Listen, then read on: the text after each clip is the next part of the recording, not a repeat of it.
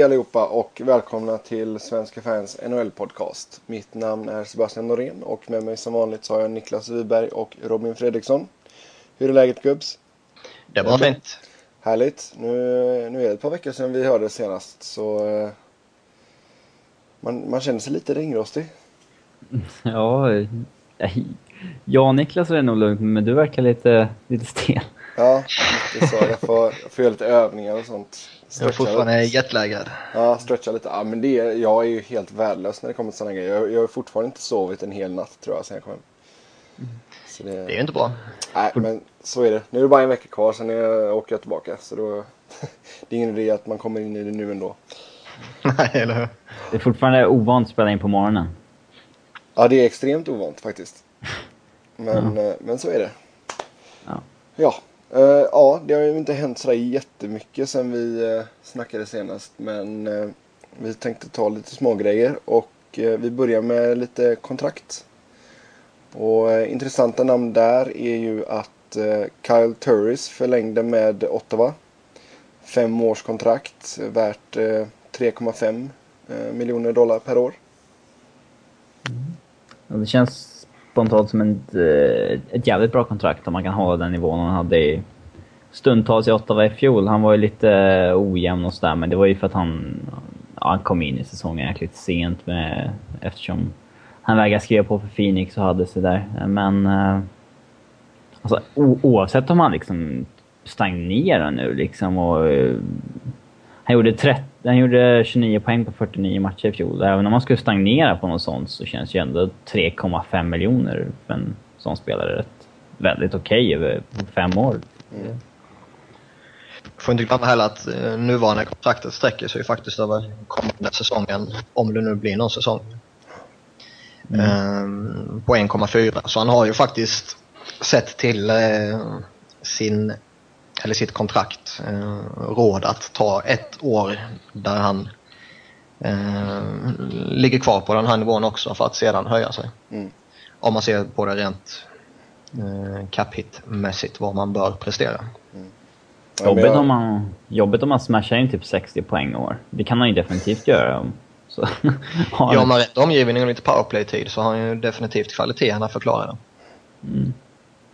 Nej, men det, det verkar inte som att man har kommit till rätta i Ottawa ändå. Det är alltså en av de stora anledningarna till att han inte skrev på för Phoenix var att han inte riktigt trivdes och att han ville ha garanterat med pengar och speltid och allt sånt där. Det verkar ju få här i Ottawa nu.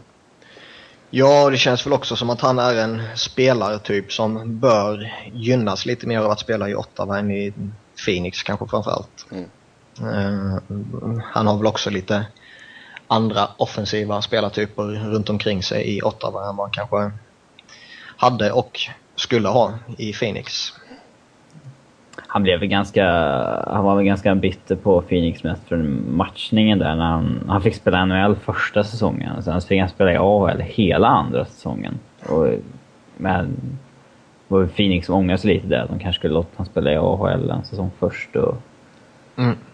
måste ju kännas lite bittert om man gör över 60 matcher som junior, eller under sitt första år. Och sen så får man bara spela i AHL nästa år. Ja, det är klart. Mm, det är grymt motiverande. Columbus har gjort lite sådär också, eh, fram och tillbaka. Columbus är ju Columbus, det är ett hoppfall, hopplöst fall. Ja, jag tänkte säga det. Det är ju det laget som slänger in flest ofärdiga spelare på isen. Um. Ett annat kontrakt då som är noterbart det är ju att Edmonton har säkrat upp en av sina Young Guns i eh, Jordan Eberle. Eh, sexårskontrakt värt 6 miljoner dollar per år. Mm. Ja, nästan identiskt kontrakt som Taylor Hall fick, bara det att eh, Hall fick ett år längre. Och det var väl rätt rimligt att de där två kommer fortsätta kampera tillsammans och få liknande kontrakt. Han har också ett år kvar på sitt nuvarande på 1,1 miljon. Och han gjorde ju... Alltså han är ju betydligt mer värd den där cap-hiten i dagsläget än vad Taylor Hall är. Um, oh ja. 34 mål och 42 assist som han gjorde i fjol. Det är ganska...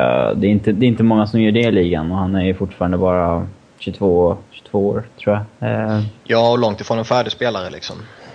Och dessutom, jag menar, 34 mål och 42 assist. Det är liksom i ett ganska tokuselt Edmonton. Det är inte som James Neal som gör det bredvid en Malkin eller Crosby hela tiden. Liksom det, det, han, han, kan ju, han kan verkligen bli riktigt bra i Eberle, tror jag.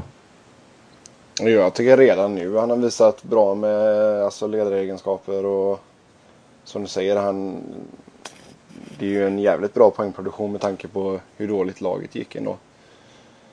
Ja, verkligen. Så det blir spännande, spännande. Ehm, sen så har vi också ett eh, svenskt kontrakt som är lite intressant och det är att eh, Eddie Leck fick eh, förlängt med eh, Vancouver. Ett eh, tvåårskontrakt, eh, 750 000 dollar om året. Mm.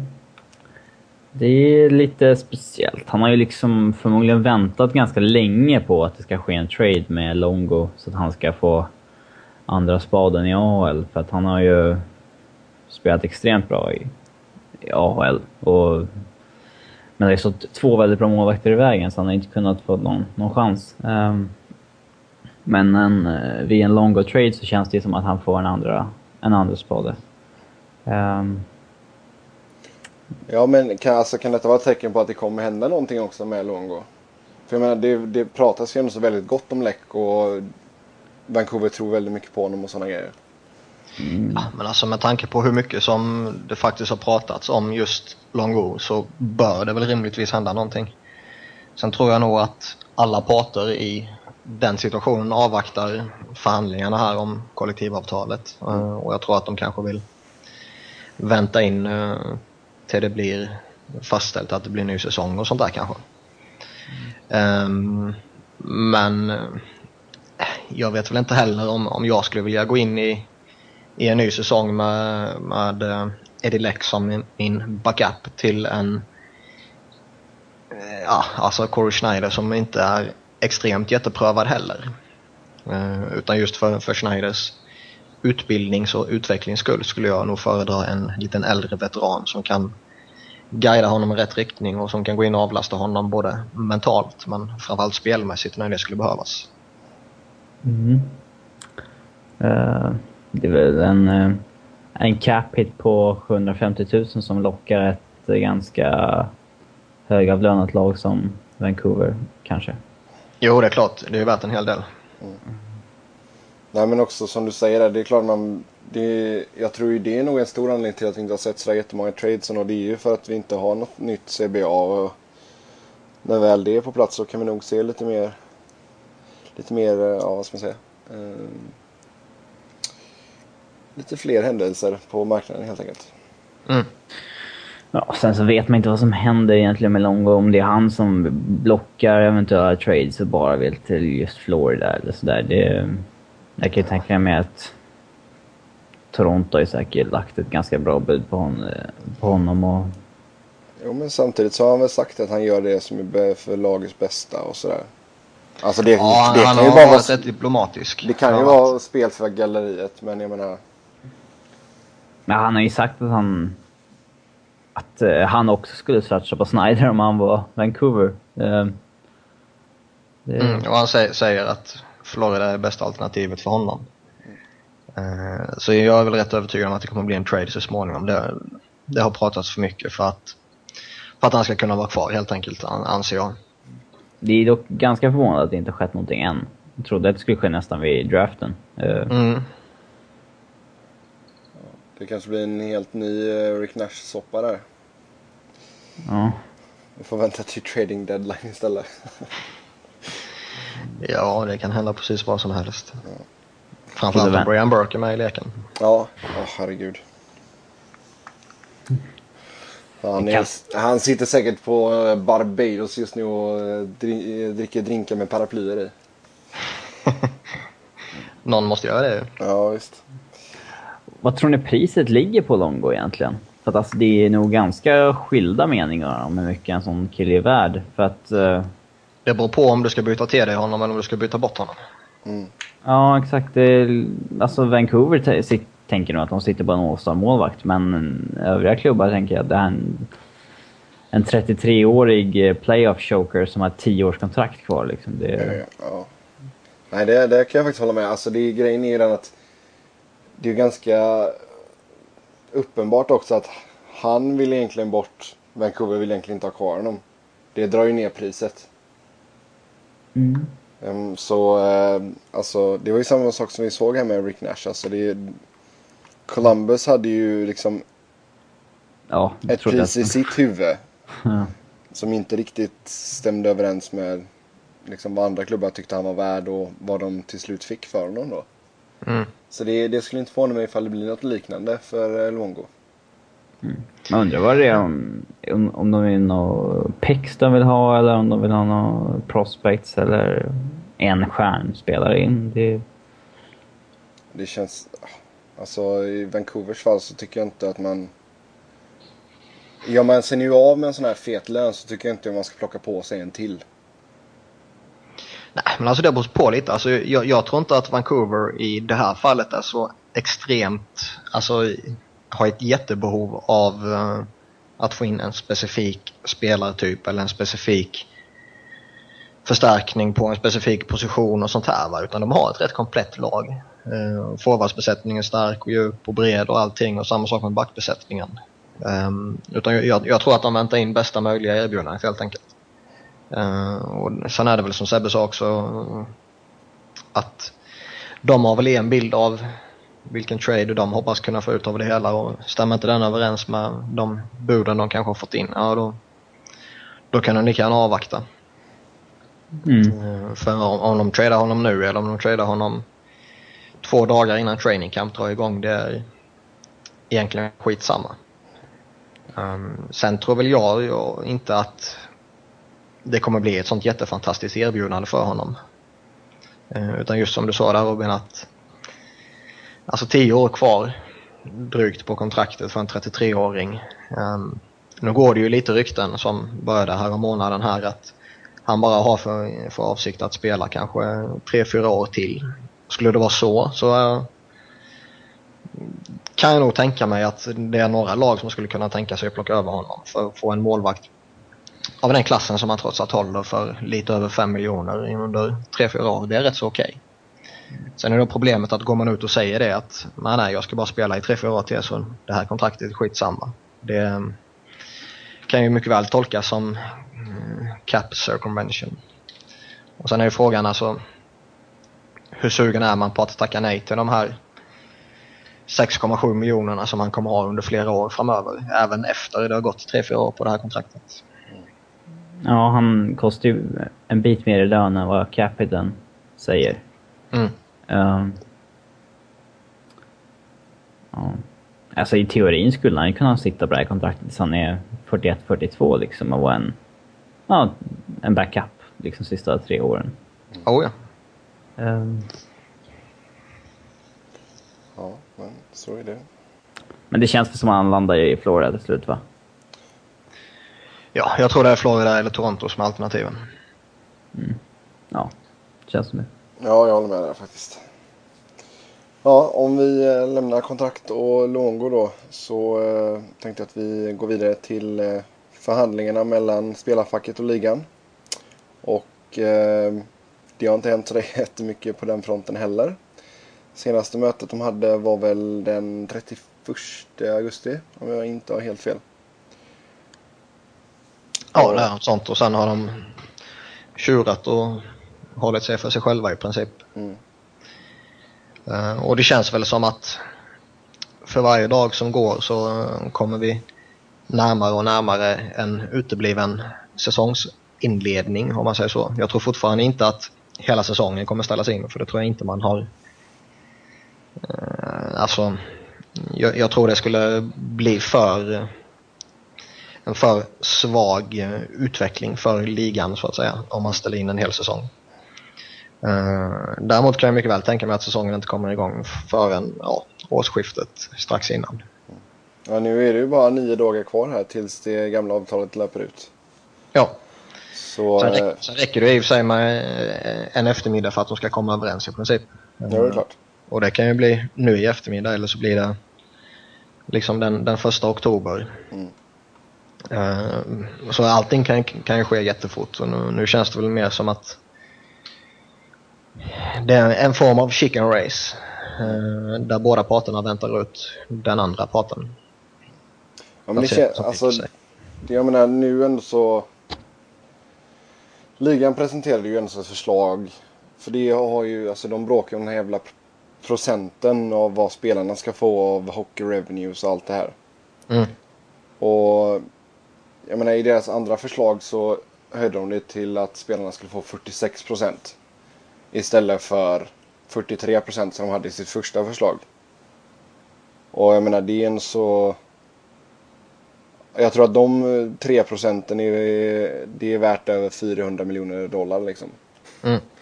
Så det är, det är ju inga dåliga summor vi pratar om här ändå. Så man kan ju förstå att alla vill ha så stor del av kakan som möjligt. Ja, ja, verkligen. Men, men samtidigt så känns det som att spelarfacket, i och med att de tog sån jävla lång tid på sig att komma med ett...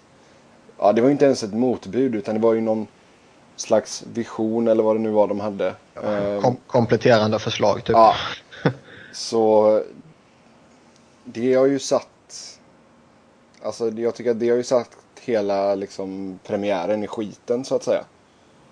Ja, och jag tror ju att spelarna nu är ju rätt stenhårt inställda på att, att inte spela. Eh, Just för att det var de som fick vika sig förra gången. Mm. Och nu vill ägarna alltså, och ligan byta upplägget som de förlorade en hel säsong för. Så jag, jag tror att spelarna kommer stå rätt stadigt fast vid att det är de som ska få mest fördelar av det nya Men, avtalet. alltså, men kan, kan det ha varit en teknik? För man har inså...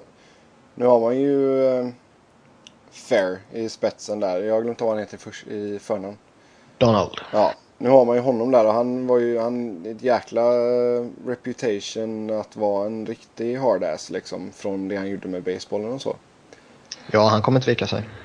Så alltså det kanske var deras liksom tänk från första början att, att vi ska ta jävligt lång tid på oss så att vi kommer nära in på säsongen. Så att ligan får vika sig. Ja, alltså man tar ju inte in Donald Fair på den positionen om man inte vill alltså, sätta hårt mot hårt. Eh, för där är han rätt kompetent och han kommer inte vika en tum, det tror jag inte. Uh, utan det, det kommer till att båda parterna måste alltså ge upp lika mycket. Mm. Eh, och alltså inte ekonomiskt då men lika många delar så att man kan komma överens på någon, någon form av mittendel tror jag. Eh, sen är det ju väldigt intressant också att NHL var ju för några månader sedan jättestolta över att de har gjort sin bästa resultat någonsin eh, ekonomiskt. Och att det går jättebra och allt sånt. Sen är det fortfarande vissa lag som blöder givetvis. Och nu helt plötsligt i dagarna här så är det ju någon som har läckt ut lite siffror att NHL gått back de senaste två åren. Eh, vilket innebär två saker. Antingen finns det enormt många inkompetenta människor inom NHLs eh, avdelningar så att säga. Eller så är det lögn. Mm. Ja ja det är som sagt det, det är en jävla soppa detta. Och det är, jag, jag tror ju absolut inte att vi kommer att ha spel inom en snar framtid i alla fall. Det, Nej, som sagt årsskiftet tror jag. Det, det är väl det som jag är inställd på i alla fall. Sen eh, har jag fortfarande förhoppningar om att de kommer sluta agera som några jävla barnungar och skärpa sig. Men om vi förutsätter då att det, det blir en lockout här nu till en början i alla fall. Uh, en liga som man självklart tänker på då det är ju KHL. Kommer de stora spelarna gå, ta, ta sig dit eller kommer folk stanna hemma? Och rulla tummarna. Jag tror inte att vi kommer få se någon vallfärd till Europa förrän det i så fall blir klart att hela säsongen ställs in. Eh, Jag tror att väldigt många kommer avvakta eh, alltså de, de första veckorna, de första två månaderna kanske innan innan man får en liksom, indikation på att nej, det kommer inte bli någon hockey den här säsongen. Men ryssarna sticker väl direkt?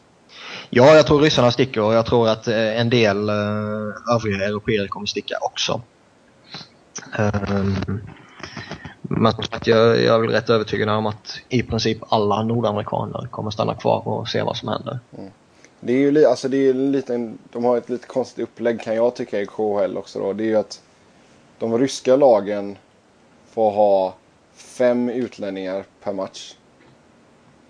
Fast det, vi- det finns, sen finns det ju sex lag som, är, som inte är från Ryssland som är med i KHL. Mm. Men, och de, de har ju liksom inga, de får, de, de får lida många utlänningar de vill liksom. KHL är ju lite märkligt generellt. Men eh, nej, alltså jag, jag tror nog inte att KHL är nog kanske inte jätteattraktivt för så jättemånga sådana här superstjärnor. Um, alltså de behöver inte pengarna av att åka dit. Um, utan vad de behöver är i princip en, en jävligt rolig tid. Och jag är väl inte helt hundra på att man kanske får det i KHL där man får flänga fram och tillbaka över Sibirien. Nej men alltså jag, tänker, jag tänker om man tänker på en sån kille som liksom Erik Karlsson då som har haft sin bästa säsong någonsin. Det kan vi ganska lätt säga. Mm. Vill han verkligen bara sitta och inte spela hockey nu? Ja, inledningsvis tror jag inte att, eh, som jag sa innan, att eh, så väldigt många kommer sticka över. Framförallt inte nu när eh, Elitserien och uh, Hockeyallsvenskan här har av någon konstig anledning kommit överens om att inte ta in spelare på korttidskontrakt. Mm. Men det känns också som att det finns jävligt många frågetecken och uh, otydliga eller otydlig information om vad som faktiskt gäller. Ehm, man får inte ta in NHL-spelare på korttidskontrakt, men vad räknas som NHL-spelare? Är det spelare som har gällande kontrakt i NHL eller är det spelare som spelade i NHL förra säsongen? Och liksom, hur ser man på en sån som Shane Doan till exempel? Mm. Eh, skulle han kunna få gå in och skriva ett tre veckors kontrakt med Färjestad till exempel? Ja, det tror jag. Han är I praktiken borde han väl få det i och med att han är free agent. Ja, det, det enda som Sam- inte... sam- samtidigt är han NHL-spelare. Ja. Så det, det känns som att det finns alltså konstig, konst, konstigt eh, sammansättning av hela den här grejen. Och sen är det också det här just att det verkar också som det finns någon form av alltså kryphål just att man kan skriva in att man skriver ett vanligt kontrakt men att man kan skriva in någon form av klausul att man får säga upp det i överenskommelse och bla bla bla liksom. Mm. Så länge man inte nämner just att när NHL börjar igen. Mm, okej. Ja, det är bara att skriva ett ettårskontrakt och säga att... eh, ja, ge spelaren en, en klausul att han får bryta den när han vill. Ja, ja precis. Eh, sen är det också några lag då som säger att nej, nej, det här kommer vi skita i. Vi kommer låta dem spela ändå. Typ Tingsryd med Oliver Ekman Larsson. Vore inte det skitkul om de typ straffas med att de har torskat alla matcher han har spelat i sen? Ja, det, är ju det, det jag läste det skulle vara att de får ekonomiska sanktioner mot sig typ. Mm, precis. Eh, och då är frågan, alltså Ting- Tingsryd har ju inte jättefett ekonomiskt och det, tar de in Ekman Larsson och spelar så kommer det bli en Även om han spelar gratis, vilket han uppges göra, så blir det en ekonomisk smäll med försäkringen. Mm. Ehm, så det är frågan om om det faktiskt är eh, tränaren som bestämmer där eller om det är ekonomin som bestämmer. Nej, Alltså, spontant kan jag känna att det är, det är tråkigt för fansen här hemma. Att, alltså, ä- även om du bara får se dem i en månad eller två så känns det fortfarande bättre. Alltså jag kan förstå att du inte ska byta ut hela laget. Men Nej, det ska tar man in- inte göra. Om du Men tar in, till som du säger. ja, om du tar in tre gubbar liksom. Ja, alltså så, så länge man inte kör ekonomin i botten genom att ta in förstärkningar. Eh, Men jag menar, har man inte de ekonomiska möjligheterna för att ta in spelare, då, ska man ju fan inte ta in spelare heller, oavsett vad de andra lagen gör. Ja, exakt. Ehm, Så jag tycker inte att det argumentet håller heller. Utan kan man så kan man, kan man inte så kan man inte. Mm, Och kan man inte men man gör det ändå, ja då är man inkompetenta. Och då får man väl leva med skammen att man går ekonomiskt jävligt dåligt. Ja, sen jag tror inte folk, ja, alltså, jag menar, alltså fine, ah, elitserien det har varit kul att se stjärnor, men jag menar, det lär ju vara ännu roligare för de som är i Allsvenskan, till exempel Djurgården, som Robin håller på. Ja, alltså de allsvenska lagen skulle ju kunna ha gjort alltså en jättesatsning här nu när de fick reda på först att elitserien inte kommer ta in några NHL-spelare. Och så skulle ju faktiskt allsvenskan kunna sagt att vi kommer ta in dem oavsett om det gäller för två veckor eller om det gäller för hela säsongen så kommer vi välkomna dem. Mm. Och skulle det då kommit in en hel del vettiga spelare som jag gissar att det skulle gjort med tanke på att alltså det är trots allt en del rätt attraktiva lag där nere nu och mm. en del lag med rätt bra kontakter också. Så skulle de ju alltså rent medialt och intressemässigt kunna slå elitserien på, på näsan rätt saftigt tror jag. Mm. Ja, alltså jag, jag skulle förstås tycka att det var skitkul att se ja, främst är det Kronwall och Murray det gäller då. Men alltså, jag, jag har ändå en viss förståelse för bägge, både Allsvenskan och Elitseriens eh, alltså beslut i de här frågorna. Eh, det, det, det, skapade en del problem förra gången. Framförallt i, i Djurgården som körde ekonomin i botten och eh, hade ju, ja, fick spela med en allsvensk budget i två säsonger där. Och, men det är som jag säger, är man så inkompetent då får man fan skylla sig själv. Har man ekonomiska möjligheterna för att kunna ta in spelare, ja då ska man göra det. Har man inte det, nej då får man väl gilla läget och låta bli. Mm. Eller får man ta den ekonomiska smällen när man anser det vara så värt. Mm. Mm, jo men det är alltså, ju alltså, ja.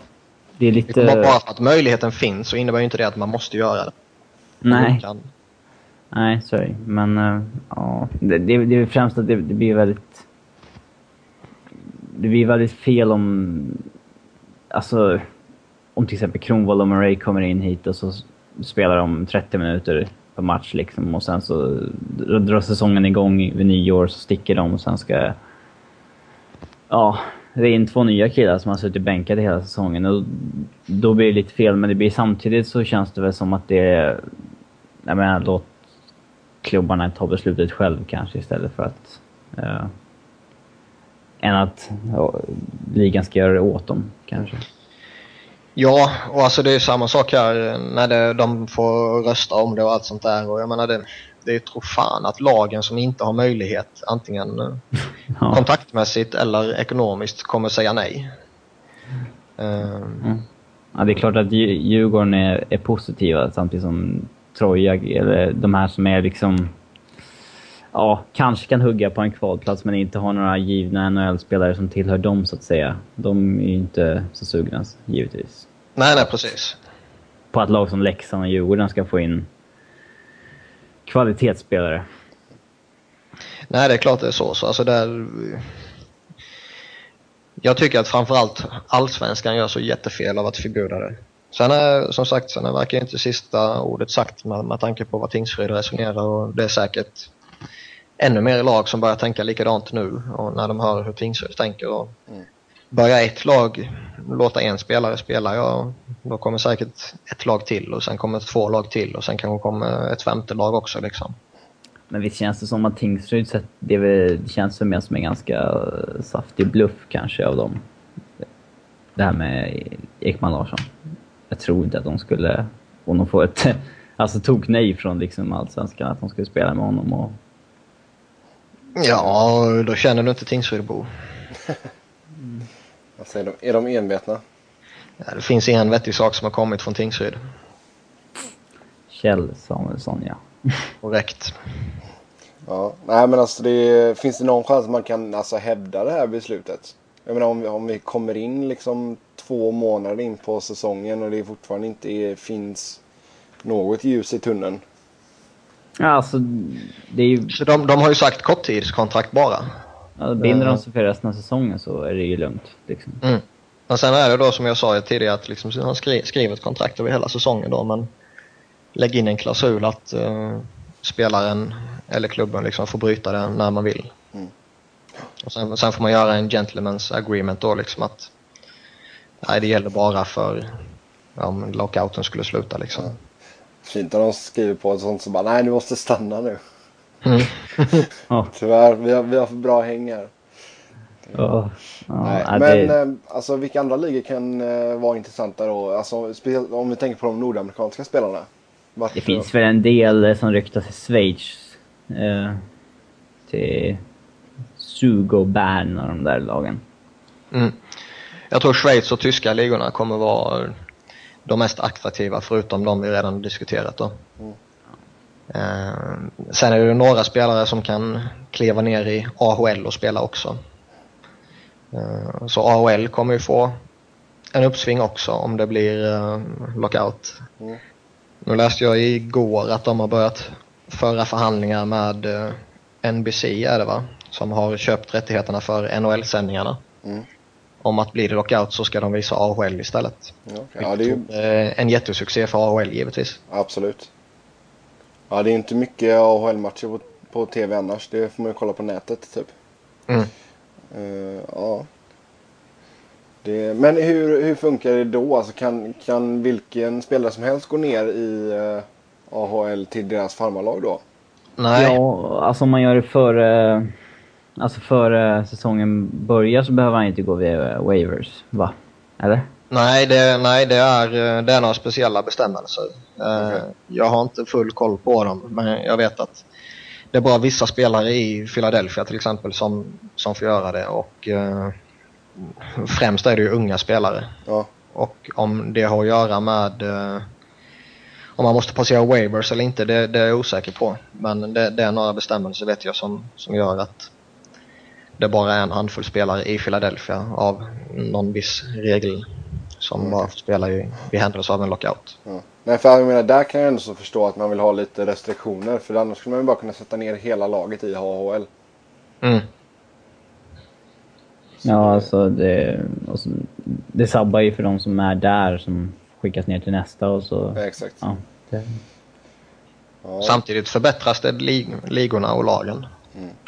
Alltså man kan ju se på just den här dominoeffekten kan man ju se på två sätt. Antingen påverkar det spelarna som får flytta till en sämre liga eller så påverkar det lagen som får bättre spelare. ja. Så allting ligger ju i betraktarens ögon. Mm, Ja, jag tror ju speciellt då de ska börja sända AHL-matcher på TV. Det, det är ju väldigt bra för den ligan. För den, den hamnar ju väldigt mycket i skymundan alltså. Det är ju Oh ja. Det är inte mycket, man får ju nästan leta efter eh, nyheter där. Ja, ja. Ja, då är vi, känner vi oss nöjda med det snacket här. Vi, eh, självklart så fort det händer någonting så kommer vi ju att ta upp det när vi har tillfälle. ja. Ja. Då avslutar vi med att eh, Colorado Avalanche eh, utsedde Gabriel Landeskog till deras nya kapten. Och eh, han blir därmed den yngsta kaptenen i NHLs historia. Ja, det... De journalisterna som jobbar kring Colorado vart ju inte alls särskilt förvånade över att det blev just honom, men de lite de äldre och bittrare journalisterna är som, eh, som Leif Bork och Nick, eh, ja, Leif Bork och Niklas Wiberg till exempel. De, eh, de tycker att det är ganska fel. Eh, alltså det är väl ganska... Eh, alla som är ganska nära Colorado tycker väl att det är ganska eh, normalt beslut. Det, alla väntade sig det. Alltså efter Hejduk så att säga. Men det vart väl lite förvånande att Hejduk avsade sig kaptenskapet. Eh, det hade väl inte så många eh, trott skulle ske. Ehm, men sen, man, det, det är aldrig... Det är inte optimalt att han är 19 år gammal liksom. Det är klart det är inte det. De, ledningen hade väl tyckt att det var perfekt att Hejduk skulle ha det här ett år till och sen när han lägger av så eh, får Landeskog ta över. Men nu när inte Hejduk ville ha det längre så... Alltså då, till exempel Bork som tyckte att det var fel, han kan ju inte peka på någon annan i Colorado som... Han har inte koll liksom på... Nej. Vem skulle det blivit det annars liksom? Eh, det finns absolut ingen annan lämplig kandidat som jag kan se det och... Skulle man spelat utan lagkapten eh, så känns det mer som att alla vet att det är Landeskog som får det om ett år i alla fall, men det är så här, liksom, det, det är bara tygbiten som är skillnaden då. Liksom. Mm. Det, det hade känts lite onödigt, att, kan, jag, kan jag tycka. Eh, För Paul Paul Stastny var inte aktuell eller? Med tanke på att han ens har varit... Han är väl assisterande nu? Mm, han, han fick idag nu. Ja. Han var inte det i fjol tror jag. Men eh, han, eh, han ska vara lite så här individualist, typ. eh, lite en sån som förbereder sig själv väldigt mycket inför match med att när går in i en liten bubbla och så här. Eh, varken han eller som vissa eh, som pekar på Matthew Shane bara för att han skulle vara den offensiva talangen. Det, de, de som är hardcore Colorado-fans tycker ju är ganska överens om att Matthew Shane är väl den sista personen som skulle slänga på ett lagkaptens... Eh... Mm. Alltså jag kan inte säga att jag är nära Colorado på något sätt men alltså det är klart man följer det i och med att man... Att jag har hyfsat koll på Western och eh, jag kan ju ändå hålla med dig för jag tycker de matcherna man har sett, alltså han är en jävla pådrivare Landeskog. Eh, jag, jag, tycker alltid att det är svårt att diskutera vem som ska passa som lagkapten för att eh, är man inte med i omklädningsrummet så känns det svårt att ha en riktig, riktig åsikt liksom. Men... Eh, alla som har, alla som har pratat om Landeskog pratar ju om alltid honom som ett kaptensämne och han har ju, han har ju alltid varit kapten i vart han än varit och första svensk kapten i juniorligorna och alltså det har alltid varit hans grej liksom. Uh, ja. Det... Nej, men det... Nu, nu har du fått prata av dig så nu ska jag prata av mig lite. Den gamle bittre. Wiberg kommer här. Ja, ja. Nej men det är klart att eh, sen Landeskog draftades så har ju alla räknat med att han skulle bli lagkapten. Och eh, jag håller med Robin också att det finns två alternativ för lagkaptensämnet i Colorado nu när Hejduk väljer att lämna över det. Och det är ju antingen Landeskog eller köra med tre assisterande. Eh, och jag tycker inte att något av alternativen är fullt lämpligt. Eh, jag skulle nog valt att köra vidare med, med tre assisterande mer för att låta Landeskog mer eh, glida in i rollen. Eh, för jag är helt övertygad om att han är det bästa alternativet för en lagkapten långsiktigt. Men jag är inte helt hundra på att han är det långs kortsiktigt. Ehm, det känns som att man när man är 19 år inte är i närheten av att vara en kompetent lagkapten i NHL. Uh, eh, han har en, spelar, en spelstil och är en spelartyp som är väldigt skön och som är rätt så ultimat för lagkaptensrollen. Där han hela tiden nöter på och plöjer på och aldrig viker en tum och han är väldigt tillmötesgående utanför isen och, och hela den biten. Sen är det som Robin säger också att hur det är i omklädningsrummet så Alltså det är skitsvårt att veta ju. Men jag tror också att Alltså tittar man på de här uh, andra unga killarna tidigare som, som har blivit lagkaptener väldigt tidigt så Ja, hur det gick för uh, Vinella Cavalier har vi alla koll på ju. Uh, och det är väl alla Colorados fans stora mardröm att Landeskog skulle få alltså likadana första år som Le Cavalier fick efter han blev lagkapten. Och han har ju haft en helt okej karriär som helhet men när han blev kapten så var det kanske inte helt smärtfritt. Um, sen kan man fråga, kommer han bli en ny Steve Eisenman eller Jonathan Toews? Men de var ändå något år äldre än vad Landeskog var nu. Och man kan jämföra honom med Crosby som jag tycker är en rätt rimlig jämförelse. Alltså det, sen är ju Crosby, han spelar ju på en helt annan nivå än vad Landeskog säger givetvis. Men... Nah ja, och det, det, det, det, erkänner till och med jag. men, men, just liksom att två unga spelare som så fort de draftades var det liksom inte någon som helst tvekan om att de skulle bli kaptener för det laget så småningom. Mm. Uh, skillnaden är att Sidney Crosby blev fostrad eller fick hjälp eller guidning eller whatever liksom av spelare som Mario Lemieux, Sergej Gonchar, Gary Roberts, uh, Mark Recchi, Hal Gill, Daryl Isidore. Alltså bara dräller av veteraner som har åstadkommit hur mycket som helst under sin karriär. Och det är någonting mm. som Landeskog inte har haft eller kommer ha i Colorado den gångna säsongen eller den här säsongen som kommer. Eh, utan den bästa veteranen han har till sin hjälp det är ju Milan Hejduk och han vill inte ens vara lagkapten. Han, Nej, väl, han får väl ringa upp Joe Sakic då? Ja, alltså visst man har mycket folk runt omkring som kan hjälpa och allt sånt där men liksom just att när en 19-åring ställer sig upp i omklädningsrummet och ska läxa upp betydligt massa eh, äldre spelare som har varit med betydligt längre och åstadkommit mycket mer så kan det lätt bli lite lite känsligt, vilket man har sett i flera klubbar tidigare. Mm. Alltså, både det här att det inte finns så många äldre ledare i Colorado, det, det är både så på gott och ont för att liksom det, det gör ju att det nästan... Det hjälper nog inte Landeskog att växa in i rollen som lagkapten. Men det är ändå så här, det blir nästan lättare att ge det till en av de yngre up and coming spelarna som man vet kommer vara en av kärnan liksom i, eh, när man inte har någon äldre att att... Ja, där, där, kan man faktiskt dra en rätt uh, vettig parallell också till eh, Jonathan Toews i Chicago som när han blev lagkapten hade inte de heller några sådana jättemånga uh, alltså tydliga veteraner med ledaregenskaper och sånt här va. Uh, så den situationen är väl, är väl rätt lik tycker jag. Mm. Och jag, alltså jag är ganska, jag är väldigt övertygad om också att Landeskog har blivit vald till lagkapten för att just på grund av sina ledaregenskaper, inte för att han är en, alltså, alltså, alltså, vad säger man? Franchise player.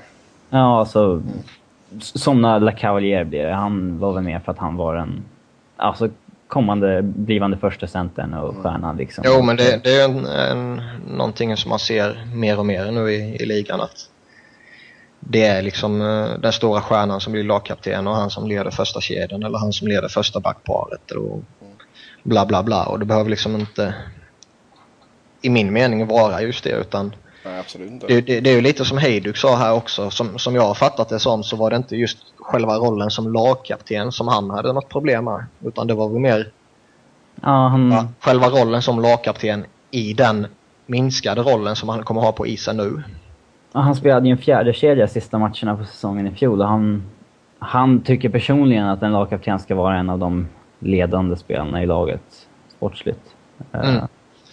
Uh, sen, visst, han har en poäng i att det är ju aldrig bra när en lagkapten är precis på gränsen på att får jag spela eller kommer jag sitta på läktaren? Mm.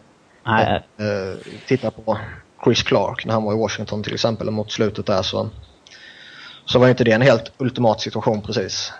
Ehm, men det känns som att så länge Milan Hejduk spelar så kommer han aldrig sitta på läktaren. Om han inte är skadad givetvis. Nej. Ehm, så jag tycker att hans resonemang är, felaktigt men sen måste man ju respektera hans åsikt och, och beslut givetvis. Mm. Ja, vill han inte så... Att, nej, vill han ska man ju inte vara och det är ju inte bra heller. Mm.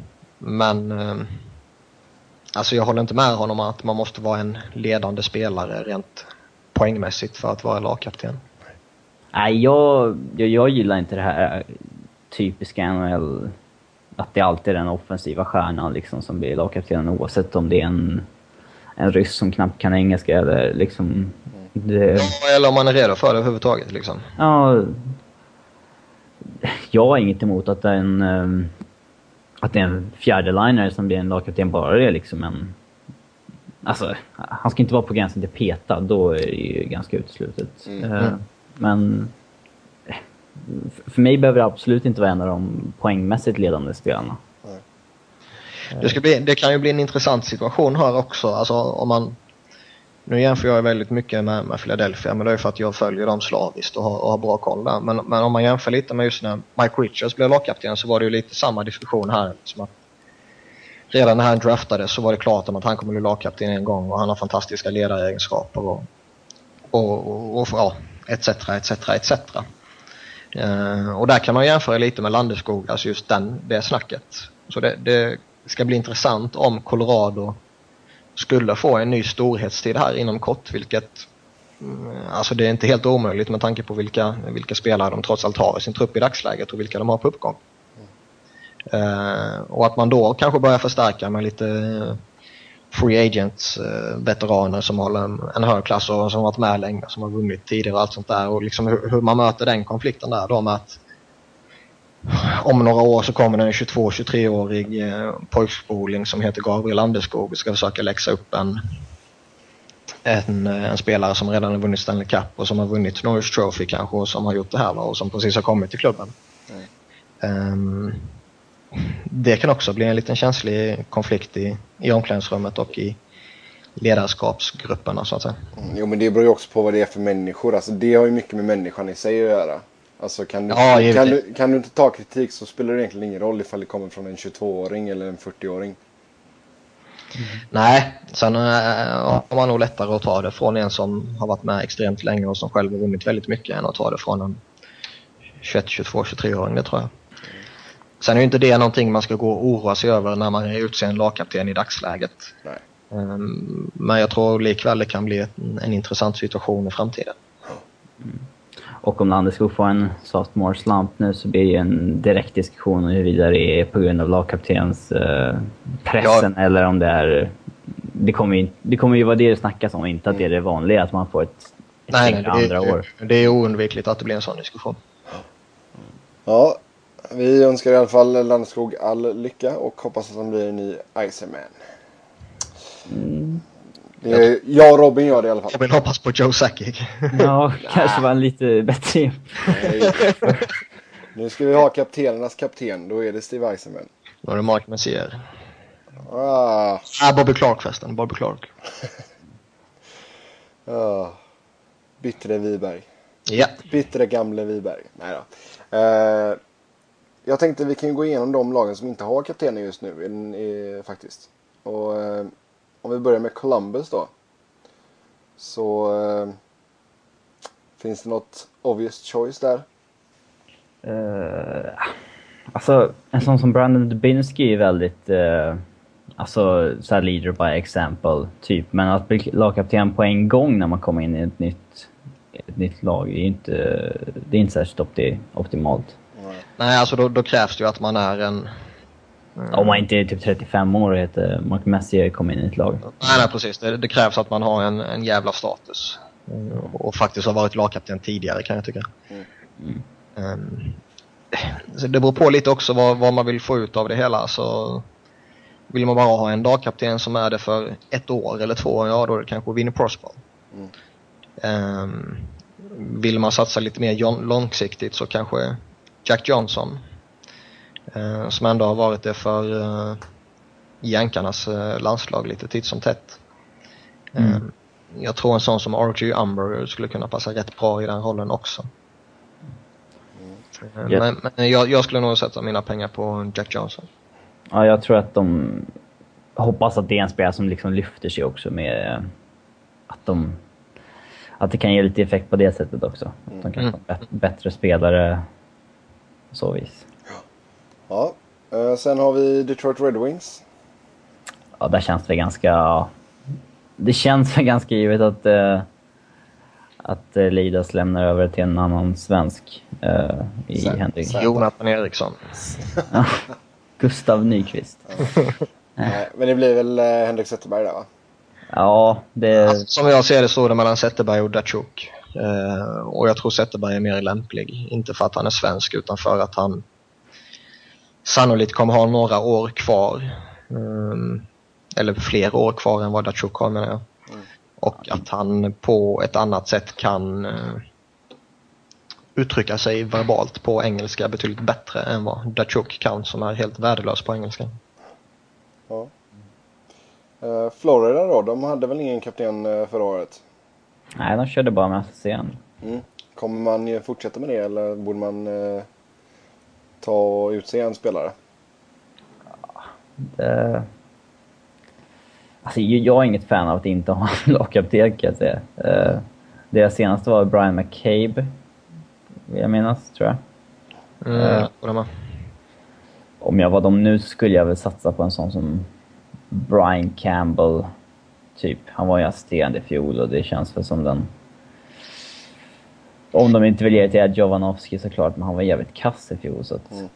Det... Ja, då kommer ju problemet där som vi resonerade kring lite tidigare liksom. En spelare som...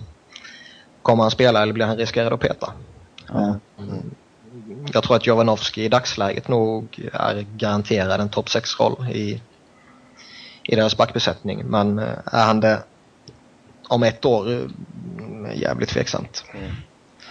Så jag skulle nog ge det till, som Robin säger, Brian Campbell eller kanske Steven Weiss. Mm. Ja, jag håller med där, Brian Campbell. Då, då är vi eniga på den. Eh, sen har vi New Jersey Devils.